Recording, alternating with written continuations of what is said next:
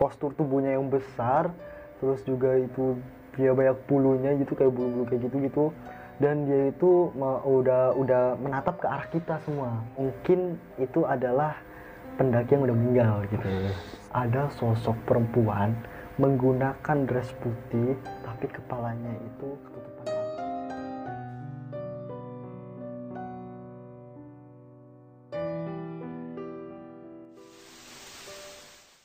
ke kiri harusnya kan kanan Hmm. gitu. Dan Alex itu kayak mikir oh ternyata itu bukan pendaki. Itu adalah eh, kayak mau nyesatin gitu lah. Hmm. pendaki yang udah mungkin ngelatih gimana yang udah pengen nyesatin dan gue juga kayak bisa nyimpulin mungkin pendaki-pendaki banyak yang hilang mungkin ngelihat pendaki yang di depan itu kiranya pendaki lain. Padahal itu adalah pendaki yang mau nyesatin dia gitu. Dan akhirnya ketika kita itu semua udah menuju ke tempat di mana kita ngecamp di sana kita biasa makan-makan gitu. Kita udah datang semua di situ kurang lebih kita udah datang semua tapi tertinggal dua orang aja. Masih ada dua orang teman gue ini masih ketinggalan nih di belakang. Yaitu eh, teman gue yang namanya Koko dan satu lagi yang nggak mau gue sebutin. Oke. Nah, ketika si Koko ini ketinggalan, dia tuh punya fisik yang lemah.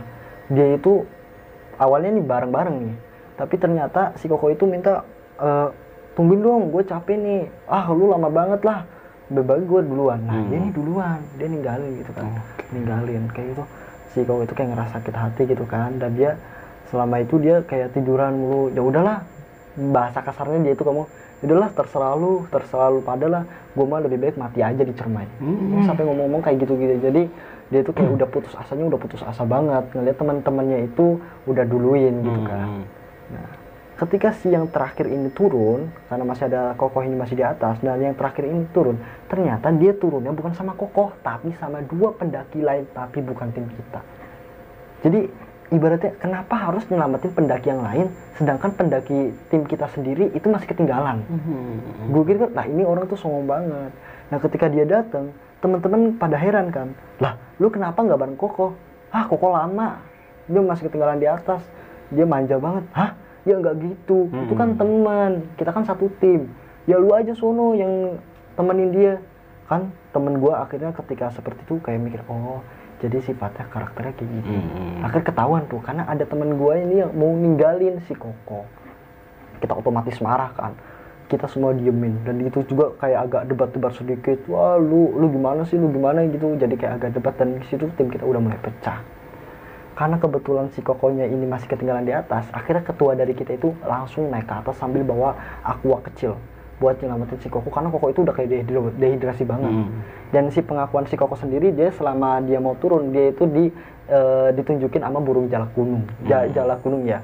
Dia itu diikuti. Jadi tanda-tandanya itu misalkan dia nggak tahu tanda mau salah arah tapi burung jalak gunung ini selalu ngasih tanda di sini dia nemploknya di sini jadi ngikutin terus burung Hmm. jalak gunung sampai akhirnya dia itu ketemu sama si ketua dari tim kita nah ketika kita ketemu dia dikasih air dan ketika dikasih air dia langsung ke bawah bareng sama kita tapi di situ konflik masih belum selesai. Ketika Kokoh turun, konflik malah nambah besar. Si Kokoh malah disalah-salahin sama tadi yang ninggalin.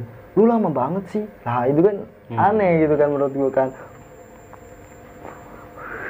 Yang seharusnya Kokoh itu kayak menurut gua ya orang mah baru dateng dikasih minum atau apa ini malah dimarahin kan otomatis Koko sakit hati dong karena omongan dia itu kayak nyengak banget itu kayak bikin sakit hati banget itu dan di situ Koko bener-bener udah nggak fair banget nih sama orang Hmm. orang ini kayaknya bikin masalah banget nih di tim kita dan semuanya tim di tim kita itu emang pada nggak suka sama si orang ini Oke. karena orang ini nih kayak bikin perpecahan dalam tim kita gitu nah setelah kita udah selesai di situ kita makan terus kita beres-beres tenda karena kita mau turun lagi karena posisinya udah hampir jam 12 mau jam jam 12 lebihan dan itu udah agak mendung juga kita buru-buru Nah, ketua dari tim kita itu ngamanatin gua untuk mimpin turun.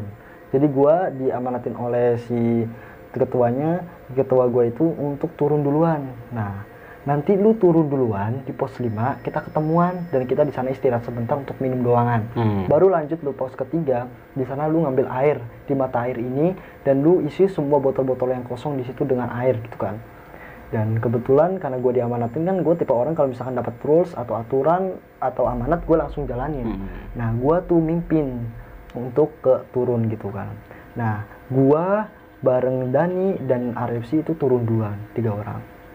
Tapi di tengah perjalanan RFC ini kecapean dan dia nyuruh ya udahlah eh, apa namanya lu duluan aja turun lu lu berdua doang apa lu berdua aja yang turun duluan gua istirahat dulu gitu kan. Oke dia istirahat duluan jadi agak ketinggalan.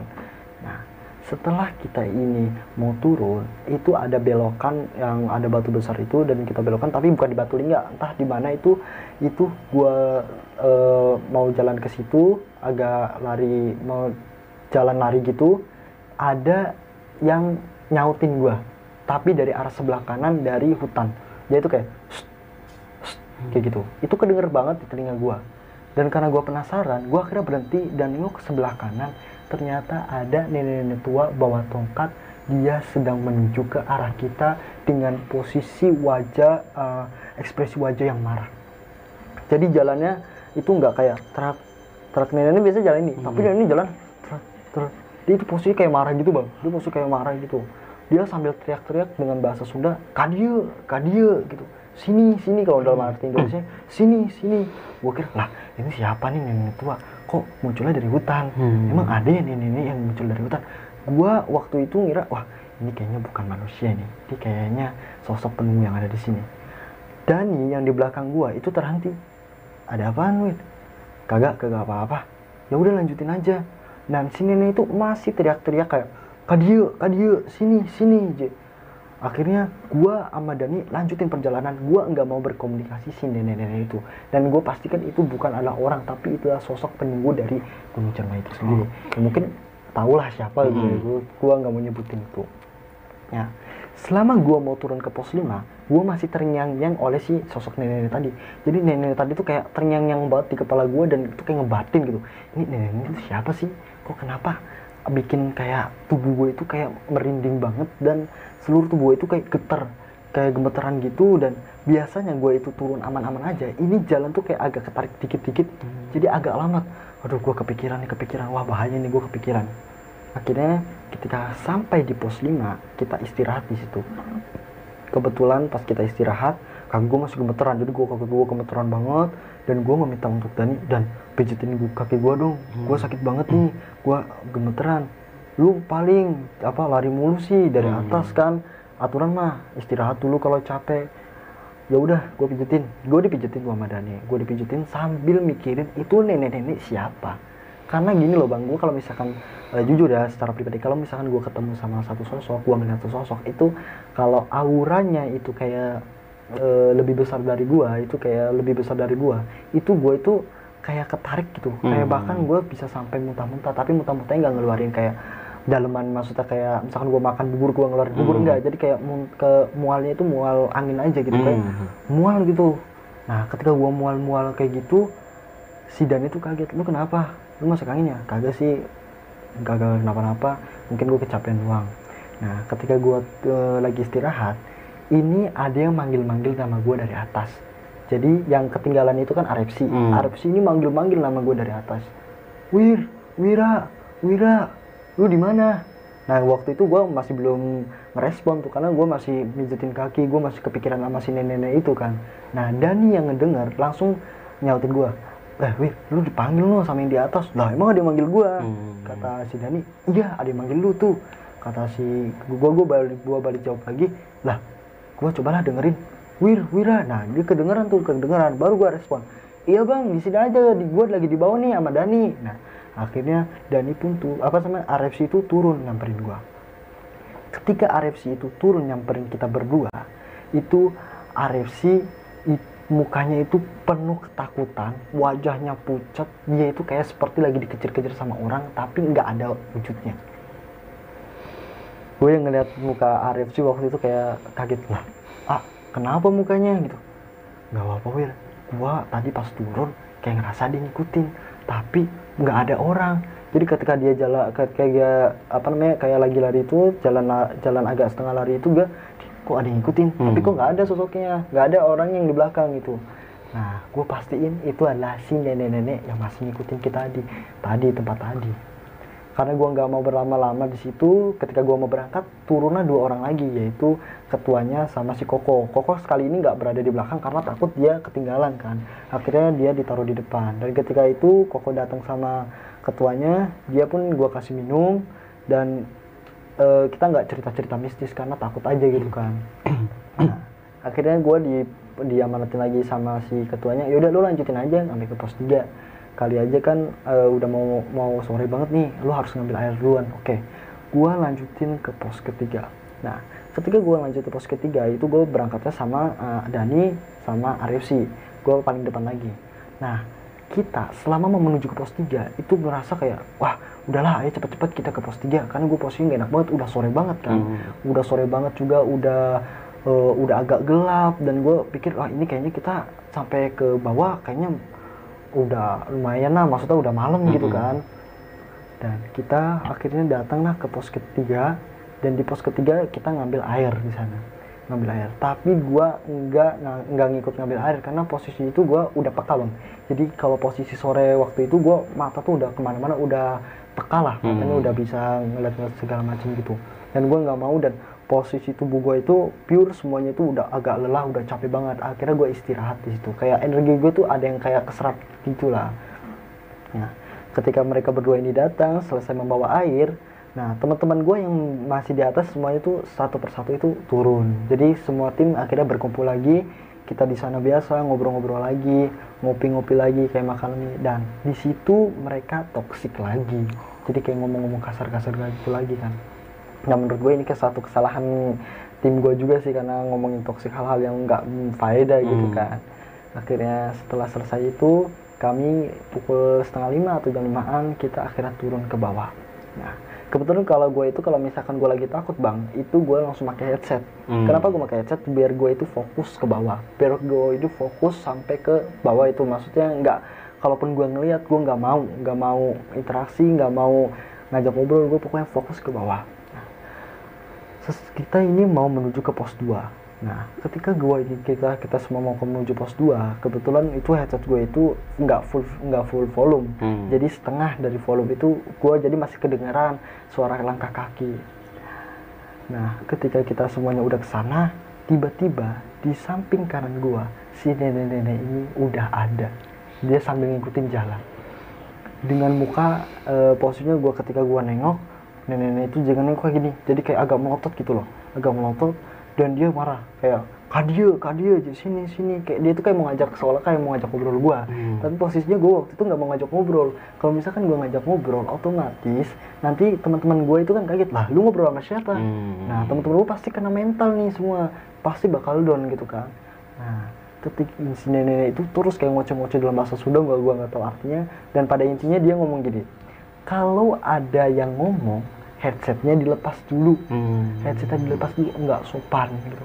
Nah gue ngedenger ya juga sih. Gue gue lagi diajak ngobrol kok. Gue headsetnya masih kepasang kan nggak sopan gitu. Tapi gue nggak ngeladen gue tetap fokus ke bawah. Udahlah gue nggak mau ngeliatin nggak ngeliatin. Karena apa bang? Karena sekeliling gue itu udah udah udah banyak bermunculan sosok-sosok yang misalkan di pepohonan ada sosok hitam itu udah gue udah ngeliat semua gitu. Jadi bener-bener gue merinding banget gitu kan. Dan ujungnya dia itu memberikan disclaimer atau peringatan nanti di pos e, nanti di hutan pinus bawahan saya udah nunggu kalian. Jadi dia itu kayak benar-benar ngasih peringatan bagi kita semua biar kita ini itu nggak ada yang selamat turun dari cermai. Kita kita ini kayak benar-benar kayak ada dipaksa untuk tetap cermai. Kenapa? Mungkin ada satu kesalahan yang kita perbuat itu hmm. gue kurang tahu juga karena gue dikasih peringatan gue gue merinding banget. Sekujur tubuh gue itu kayak bener-bener adah ini kok gue nggak biasanya gitu kan? Gue antara takut gitu. Karena apa? Gue ini gue bisa selamat enggak? gitu kan. Yang gue pikirin waktu itu adalah gue bisa ke rumah gue bisa ketemu orang tua gue adik gue dan teman-teman gue dan gue bisa seperti biasanya aktivitas biasanya. Dan ini kayak menjadi pengalaman bagi gue sendiri gitu kan. Hmm. kalau misalkan gue selamat gue pasti ini bakal ceritain gitu. Nah, setelah kami berada di posisi di mana yang dijanjikan yaitu hutan pinus. Dan bener aja bang. Salah satu temen gue itu kebetulan waktu itu gue berada di posisi 8 kan. Nah temen gue ini yang berada di posisi 9 yang bermasalah tadi yang sama si koko tadi dia itu bajunya itu agak ditarik. Nah dia itu kayak ditarik gitu. Dan dia ditarik dia itu langsung lari gitu. Nah kebetulan karena dianya itu yang bermasalah ya otomatis dia mau ditarik kan. Nah dia itu eh, langsung ke gua gitu wih wih bawain botol aqua satu dong. Gue yang ngelihat saat banyak banget sosok di atas gue nolak dong. Kenapa? Karena gue lagi diliatin sama sosok di atas. Jadi mereka yang dijanjikan itu katanya itu bakal menunggu kita di hutan pinus itu mereka mereka itu udah nyedi- udah bersedia di situ. Mereka itu udah menatap kita dari atas. Iya. itu kuntilanak itu udah pada berjejer semua dan ada satu sosok yang mungkin familiar banget di situ yaitu kolong wewe gue ngeliat kolong wewe dan gue nggak mau ngeliat secara langsung jadi kalau misalkan kita ngeliat kolong wewe itu kita nggak boleh natap langsung. Artinya jangan sampai kolong wewe itu tahu. Kalau misalkan gue ngeliat udah langsung. Mukanya itu jangan hadapin ke situ. Udah biasa aja. Nah setelah itu akhirnya gue itu nolak tuh. Nolak permintaan dari si temen gue yang bermasalah tadi. Dia marah. Dia marah karena nggak terima. Lu egois banget sih jadi orang gue bukan egois nih tapi gue ini lagi peka banget gitu. Hmm. wah tai lu. Dia sampai ngomong kasar. Teman-teman gue yang ngedenger kata tai lu toksik banget. Akhirnya langsung kayak berhenti berhenti semua. Truk. lu nggak nggak nggak nggak juga ngomong kayak gitu. Jangan juga ngomong kayak gitu. Itu kasar banget itu toksik banget ya ya ini habis si Wira nggak mau ngebawain. Padahal dia itu nggak tahu.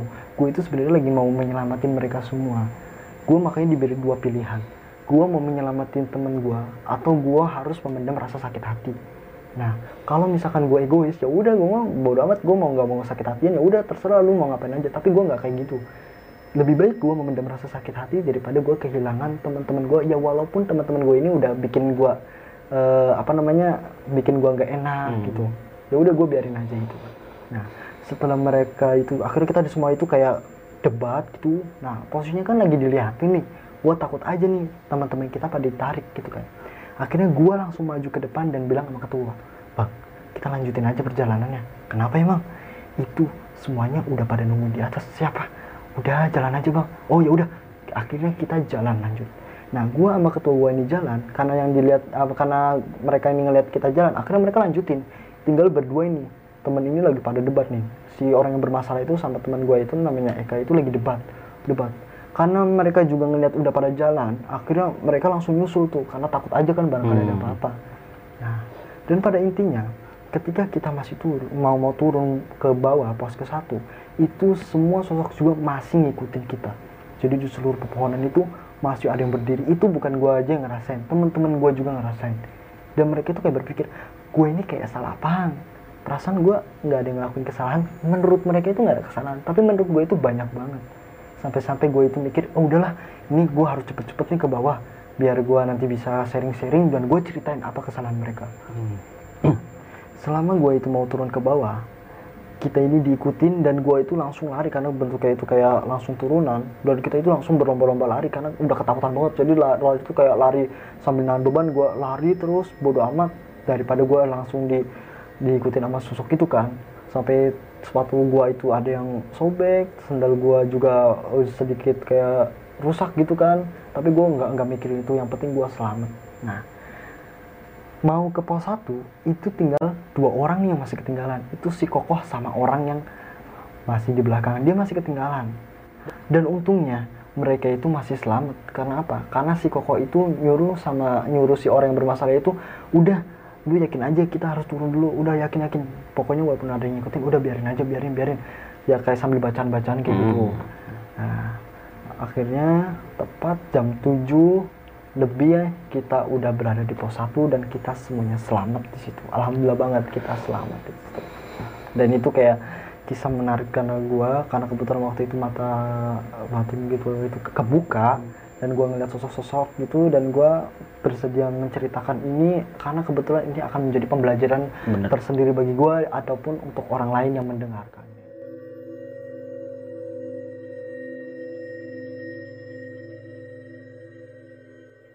Oke, ini si epic banget nih bang ceritanya bang. Serius beneran bang. Gue baru ngala- ngala- ngalamin atau ngedengerin nih cerita kayak gini nih. Yang bener-bener dari awal perjalanan itu sampai turun lagi itu bener-bener diteror nih bang.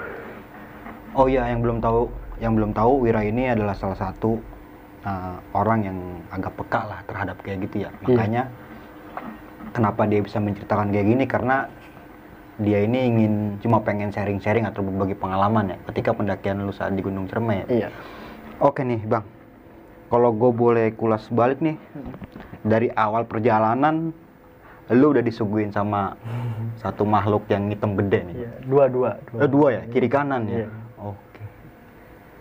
Ya itu lumayan banget sih Eh, jadi sosok itu emang nggak ganggu Hmm. cuman dia kayak oh ada nih ada maksudnya ada yang mau muncak gitu kan jadi Hmm. kayak ucapan selamat datang aja gitu Oh kayak welcome ya, Iya, welcome, welcome. welcome to the jungle. Selamat datang di hutan. Oh, oke, banget. Nggak di itu aja nih bang. Nggak lama setelah itu, lu mendengar salah satu suara suara auman macan. ya harimau gitu gua ngedengar suara itu dan kebetulan waktu itu cuman gua doang yang dengar Hmm. dan itu yang gua tahu sih ya mungkin salah satu penunggu yang ada di situ Hmm. gitu Dan nggak dari situ nih bang. Nggak lama setelah lu bergegas menuju ke pos selanjutnya dan lu melihat sosok perempuan. Hmm, ya gue ngeliat sosok perempuan yang mungkin dikategorikan kalau umur Hmm. secara pribadi manusia itu 15 sampai 17 tahun karena emang cakep sih putih, Oh. cuman ya itu tadi mukanya ketutupan rambut kita nggak tahu Hmm. gimana depannya. Jadi nggak terlihat jelas Iya, wajahnya, tapi yang iya. kalau lu beranggapan bahwa itu cantik ya. Iya, bisa cantik karena gue ngeliat mulus doang putih. Oh, udah pasti cantik dong. Matanya mulus, ya kan? Kali aja pas dibuka wah. Nggak dari situ nih bang. Setelah itu lu melihat satu pendaki nih bang. Nah, ya satu pendaki yang menurut gue itu ya udah meninggal di situ ya Mm-mm. menurut itu anggapan gue tapi gue kurang tahu itu siapa karena kebetulan waktu itu rambutnya ngereket banget kayak nempel sama kepala itu dan em, wajahnya itu hitam kayak hancur gitu dan kebetulan ketika gue nengok ke sebelah kiri dia juga nengok sebelah kanan jadi kita face to face gitu tapi gue waktu itu nggak mau interaksi mau. Cuma dari pihak dia pendaki dia nggak dia cuman cuman ngeliatin cuma ngeliat aja, nggak ngerespon apa. Ya, jadi selama dalam perjalanan itu yang gue lihat itu dia cuman ngeliat nampakin, eh, ngeliatin, udah. Yang tadi aja yang berbeda itu yang satu yang kuntilanak yang apa namanya ketawa, Hmm. sama tadi yang ketika si nenek-nenek itu marah. Dan salah satu teman lu ini eh, ada yang tahu ya kalau lu itu peka terhadap hal-hal kayak gitu. nih. Iya itu. Jadi makanya ketika lu melihat sesuatu dan teman lu itu langsung menegur, Iya. udah kalau melihat apa-apa jangan diceritain sama teman-teman takutnya panik ya. Iya bener banget. Nah, itu sih emang ini banget sih bang kalau di, di pendakian emang harus kayak gitu. Hmm. Ketika kita panik, yang lain juga otomatis ikutan. Panik, Iya sekali. Nah nggak jauh dari situ nih bang, lu melihat kunti yang tadi lu bilang hitam nih. Hmm. Nah gue baru tahu nih bang, kunti itu ada jenis-jenisnya ya. Ya kebetulan gue pertama kali ngeliat kunti hitam itu waktu perjalanan gue tahun 2020 November 2020 menuju ke mau ke arah jalur selamat. Jadi Hmm. emang gue nggak mau ke Gunung Selamat tapi ke KG Gunung Selamat Hmm. itu perkiraan di daerah Purbalingga. Mm-mm. Ya, itu ada hutan-hutan yang eh, jadi semuanya itu hutan-hutan semua dan itu udah ada sosok-sosok itu. Jadi di pinggiran jalan itu dia udah pada berdiri semua. Tapi nggak nggak banyak, mungkin beberapa meter satu, beberapa meter lagi satu gitu. Jadi nggak jejer semua nggak. Itu dan itu gue pastinya itu mungkin kuntilanak hitam gitu kan. Tapi gue nggak tahu sifatnya mungkin dia jahat atau enggaknya. Yang penting gue ini pribadi nggak mau punya niat jahat dan gue ini niatnya baik. Kalau Hmm. misalkan gue nggak diganggu ya berarti dia tahu kalau niat gue ini baik gitu kan. Nah, tibalah maghrib nih bang. Hmm. Dan lu beranggapan kalau bahwa saja kalau misalnya maghrib itu di pos 7 nih ya. Kalau bisa jangan buka tenda di pos 7 nih. Hmm. Lu beranggapan kayak gitu kan tadi. Iya. Tapi karena kita ngeliat situasi tim dan teman-teman juga udah mulai lemah ya fisiknya ya dan memutuskan untuk buka tenda di situ. Hmm. Tapi yang tadi gue dengar ketika udah mulai buka tenda udah udah sedikit lagi jadi ya. Iya, udah tinggal disatuin aja ya. Iya. Dan nggak lama itu terdengar suara kunti. Iya. Itu boleh dijelasin lebih detail nggak bang? Itu teman-teman lu yang lagi di tadi itu ngedengar Iya, suara itu. ngedenger. Semuanya ngedenger, kecuali dua orang ini. Hmm. Dani sama Koko nggak ngedenger, enam orang di sana ngedenger, gua ngeliat dan juga gua ngedenger. Itu jelas banget. Itu suara itu jelas banget. Dan mereka berdua itu beranggapan itu wah itu bukan suara kuntilanak tapi itu kayak suara apa namanya kayak burung mungkin. Hmm. Karena posisinya waktu itu maghrib dan mereka semua enam orang itu tinggal ngeberesin aja dikit, tinggal ngegeser dikit udah jadi. Dan satu dari mereka itu ngelihat ke arah belakang gua dan udah ada berdiri sosok kuntilanak.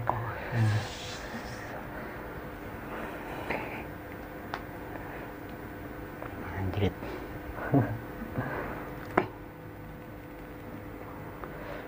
Dan akhirnya lu dengan tim lu memutuskan untuk segera-segera pergi ke atas Iya. lagi. Hmm. Nggak nggak pengen ngecamp di sini nih. Iya, Bos aja kayak- baru mau buka tenda aja udah diteror Oh, nih. udah diketawain Iya, apalagi kalau ketika sampai bermalam di situ. iya udah pasti diganggu kan Pasti lu bertemu ya sama rombongan dari Indramayu nih ya. iya benar Dan akhirnya alhamdulillah nih ada temennya ya jadinya Iya, gitu ya. benar. Nah, akhirnya memutuskan buat ngecamp sama-sama nih. Mm-mm, benar Nggak cuma di tenda lu aja nih. Hmm.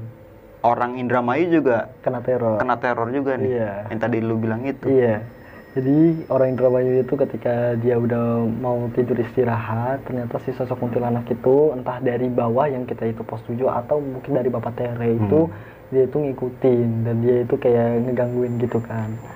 Dan gue itu sempat shock banget karena wah ternyata bukan tim gue doang Hmm. diikutin, ternyata tim lain juga diikutin dan emang mungkin salah satu pembelajaran juga bagi gue di sekitaran untuk mendaki gitu emang banyak banget hal-hal yang meneror gitu itu ada cuman tergantung sama attitude kitanya juga Oh, benar juga, benar banget.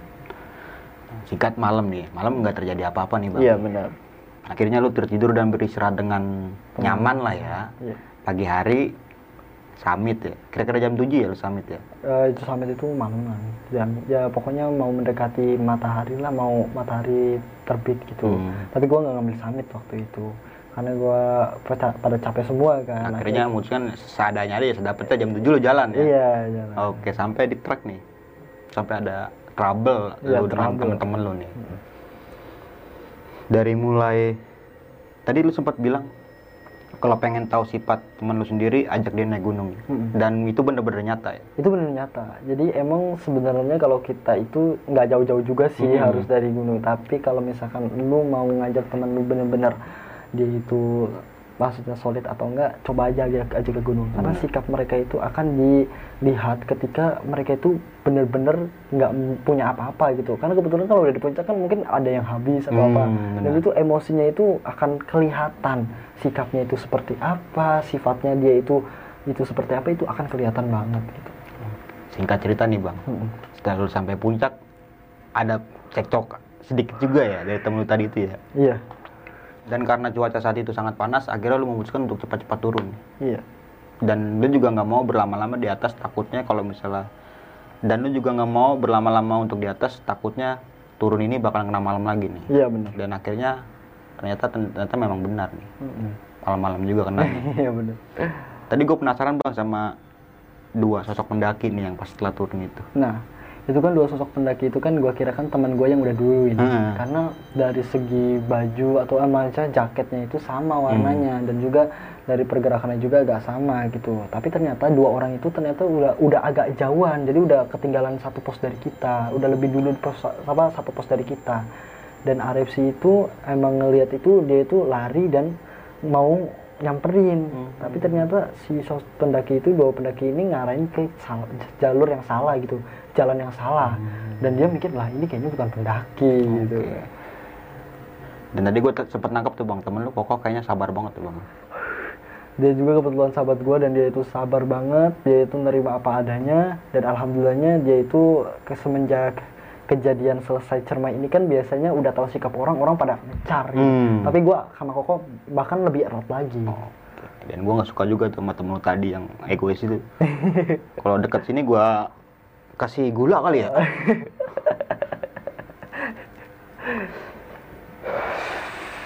Oke nih bang, singkat cerita turun lah dunia. Setelah berkemas dan merapikan tenda lu dan ingin melanjutkan untuk turun ke bawah nih.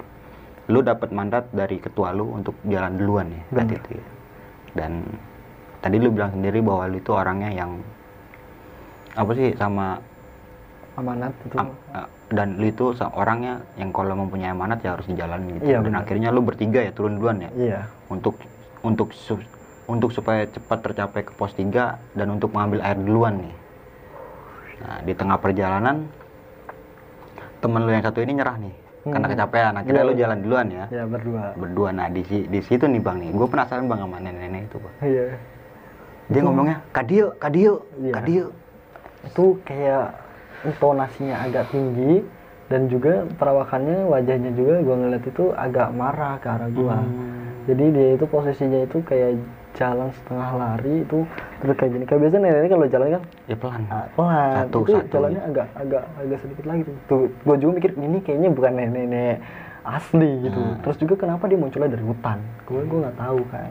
Dan dia itu kayak ngikutin gue kayak mau ngomongin sama gue dan dia teriak kadia kadia gitu kan. Sini sini gitu gue yang ngeliat itu kan kayak otomatis panik Hmm. dong gitu. Mungkin dia pengen ngajak lu ngobrol tapi lu nya nggak peduli kan Iya. jadinya mungkin dia agak marah gitu. Di sini nih bang yang paling epic kalau menurut gue bang. Nah, ketika nggak jauh dari itu akhirnya lu mem- lu memutuskan untuk memakai handset ya supaya lu berjalan fokus ya. Fokus.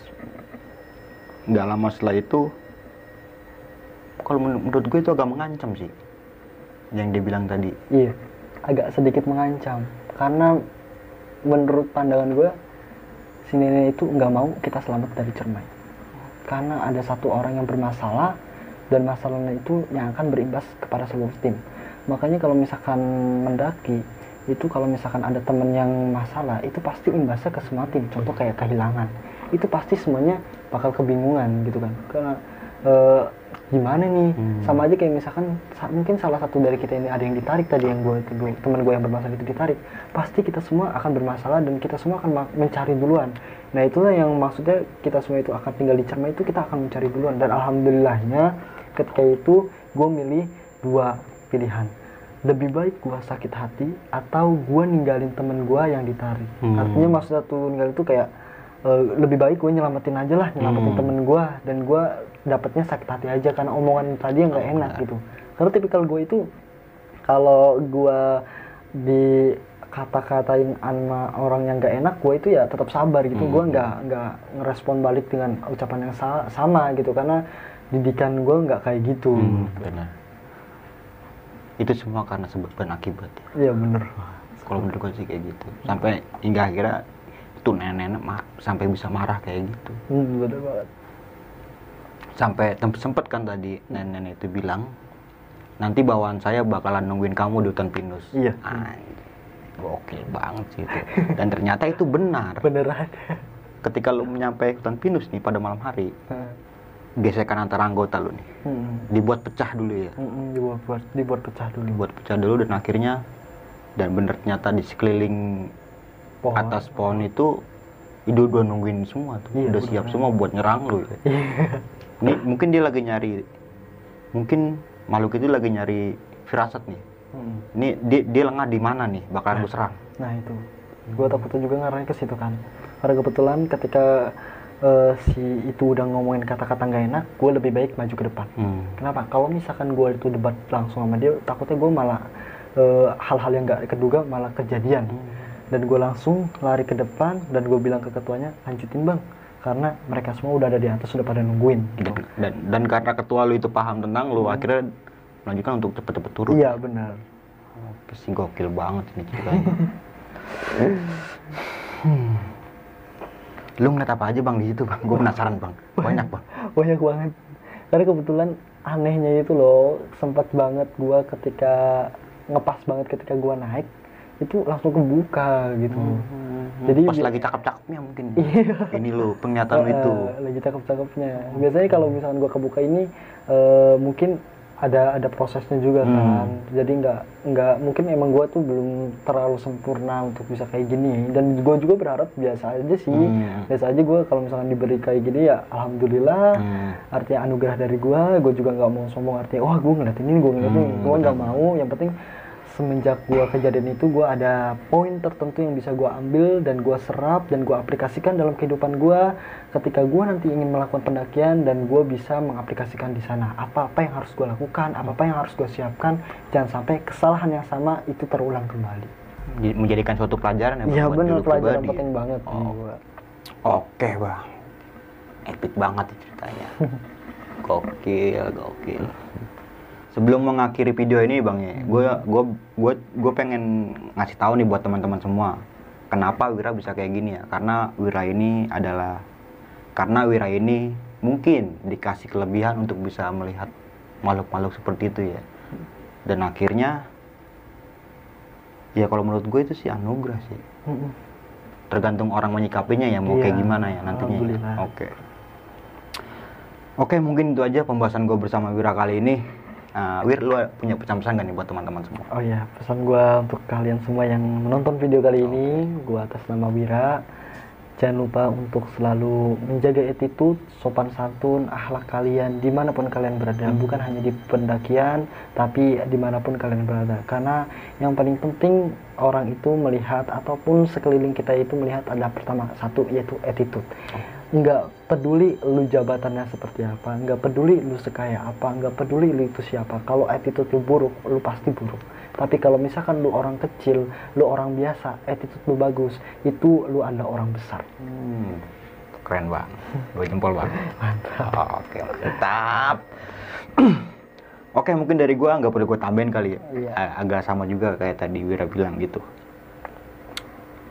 Sebelum gua mengakhiri video kali ini, gue cuma ingin mengingatkan buat teman-teman semua bahwa saja cerita yang diangkat Wira kali ini bukan ingin menakuti teman-teman semua nih, hanya sekedar berbagi pengalaman. Dan kebetulan Wira itu merasakan kejanggalan yang teror gaib lah kalau menurut gue masih Hmm. di saat kejadian itu. Oh iya bagi teman-teman semua yang penasaran sama Wira nih, Wira juga udah punya karya nih ya atau cerita-cerita mistis nggak cuma di gunung mungkin ya. Iya. Dan Wira juga udah mencetak salah satu mungkin udah tiga judul ya bang? Ya, tiga judul. Tiga judul apa aja bang judulnya bang? Yaitu Batur Gaib, Santet Malam Satu Suro, dan juga Catatan Pesugihan. Nah kalau misalnya teman-teman semua berminat nih atau niat untuk membeli bukunya bisa langsung kepoin aja nih IG-nya sama Twitternya ya bang ya. Oke. Mungkin itu aja cukup sekian dari gua. Ambil sisi positifnya pembahasan gue bersama Wira kali ini. Semoga bermanfaat buat teman-teman semua. Gua Mange dan Bang Wira. Sampai jumpa di video-video selanjutnya. Assalamualaikum warahmatullahi wabarakatuh.